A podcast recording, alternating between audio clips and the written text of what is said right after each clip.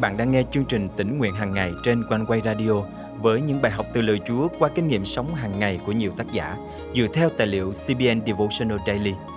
Ao ước bạn sẽ được tươi mới trong hành trình theo Chúa mỗi ngày.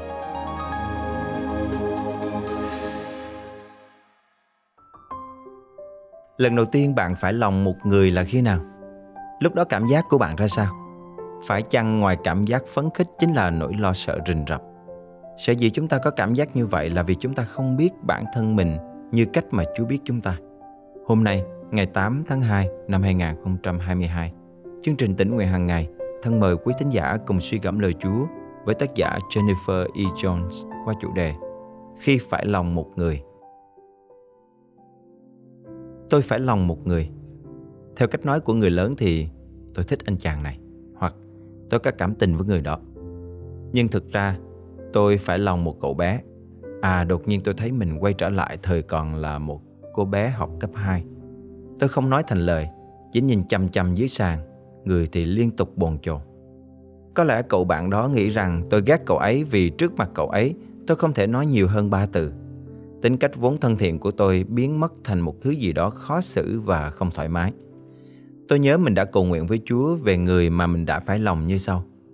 Ôi Chúa ơi, xin Ngài khiến bạn ấy thích con.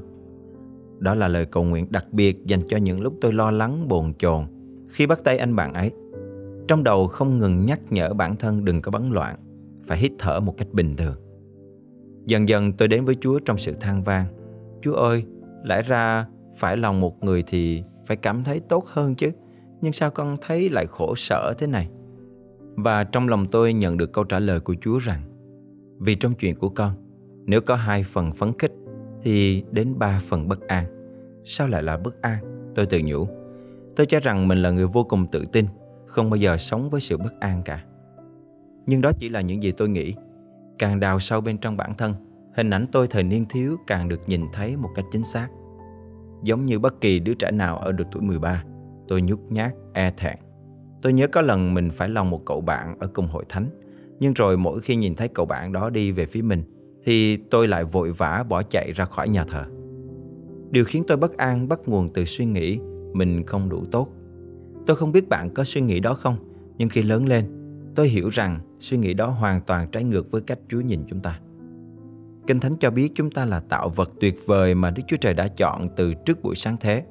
Theo Ephesos chương 1 câu 4, chúng ta là cô dâu xinh đẹp của Chúa Giêsu, được dựng nên cách đặc biệt lạ lùng theo Thi Thiên thứ 139 câu 14. Đôi khi chúng ta sợ rằng ai đó nhìn vào mắt mình sẽ biết con người thật của mình.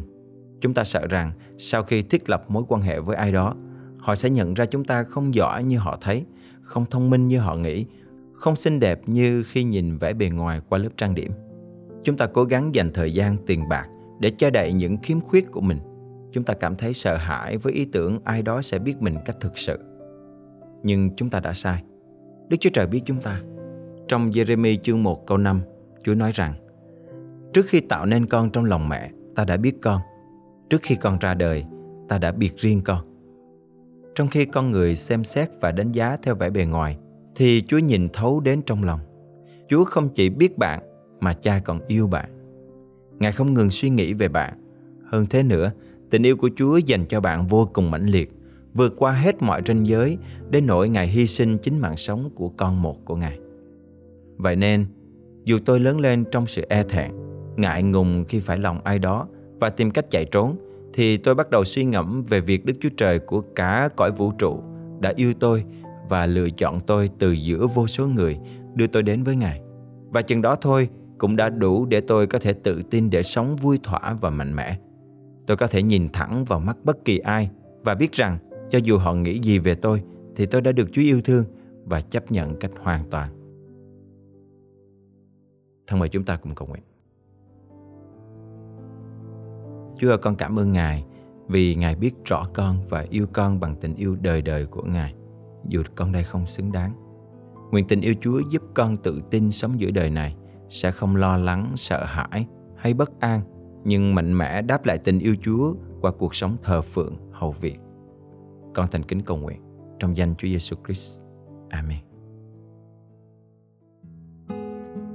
Quý tín giả thân mến, cảm giác sợ hãi bất an khi phải lòng một người khiến bạn tìm cách chạy trốn người đó hy vọng rằng qua bài học hôm nay bạn sẽ được nhắc nhở về cách mà chúa nhìn bạn biết bạn và yêu bạn để rồi bạn có thể vượt qua nỗi bất an của cảm xúc mình và sống đắc thắng kết quả cho chúa yêu là hiến dâng của sống cho người yêu. Yêu là sống trong nhân từ, là thứ tha người thương. Yêu là ôi an chân tình, là mãi tin cậy nhau. Yêu là sống trong hy vọng, là khúc ca muôn đời. Chúa yêu người, ngài xa ngôi hiến vinh. Ngài xanh nơi mang chiên. Chúa yêu người, ngài cảm bao đau đớn. Chúa yêu nhân gian, yêu chẳng hề phai. Như nguồn suối đang dâng tràn, làm nảy sinh mầm non.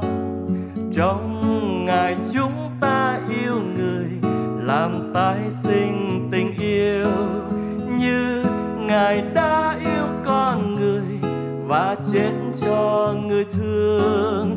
Trong ngài chúng ta yêu người là biết quên thân mình, biết quên mình. Đời bao nhiêu phước thiêng, thứ tha người người luôn luôn thứ tha. Ôi an người người luôn luôn an Chúa tình yêu.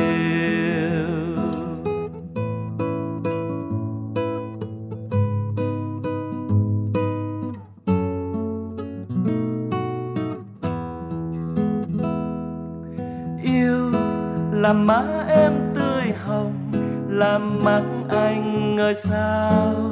Yêu làm thắm đôi môi hồng, làm ước mơ tràn dâng yêu, làm đắm say tim người, làm ngất ngây lòng ai. Yêu là ý thơ cung đàn, là khúc ca êm đềm. Trước ngôi ngài, quỳ bên nhau khấn xin, giúp con ngày càng yêu nhau thiết tha, sống quên mình và luôn luôn tha thứ, giống như Giêsu yêu chẳng hề phai. Biết quên mình đời bao nhiêu phước thiên thứ tha người người luôn luôn thứ tha.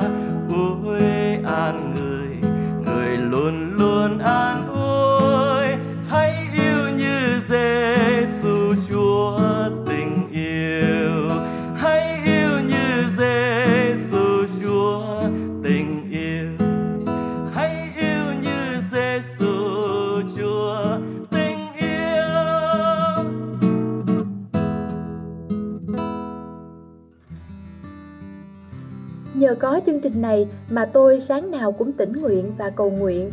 Mỗi buổi sáng thì lại mới luôn, sự thành tín Ngài là lớn lắm. Cảm ơn chương trình, cảm tạ Chúa, cầu Chúa ban phước cho những người làm chương trình này. Xin cảm ơn oneway.vn đã cho tôi một bài học mới. Dù đang nỗ lực đưa người khác đến với Đấng Christ, nhưng không nên bỏ bê mối quan hệ yêu thương đối với các thánh đồ. Xin cầu nguyện cho tôi để có thể thực hành được cả hai. Trên đây là hai trong vô số những lời nhắn đầy khích lệ và yêu thương mà ban biên tập chương trình tỉnh nguyện hàng ngày nhận được mỗi ngày. Nếu quý vị được nhắc nhở hoặc cảm động từ những bài học của chương trình, xin đừng ngần ngại gửi tin nhắn về cho chúng tôi tại inbox của fanpage hoặc email chia sẻ amoconeway.vn hoặc nếu quý vị muốn đồng hành cùng chương trình trong việc dân hiến, vui lòng liên hệ hotline 0896 164 199. Đừng quên bấm theo dõi kênh và chia sẻ chương trình này cho bạn bè và người thân quý vị nhé. Nguyện Chúa ban cho quý vị một ngày phước hạnh.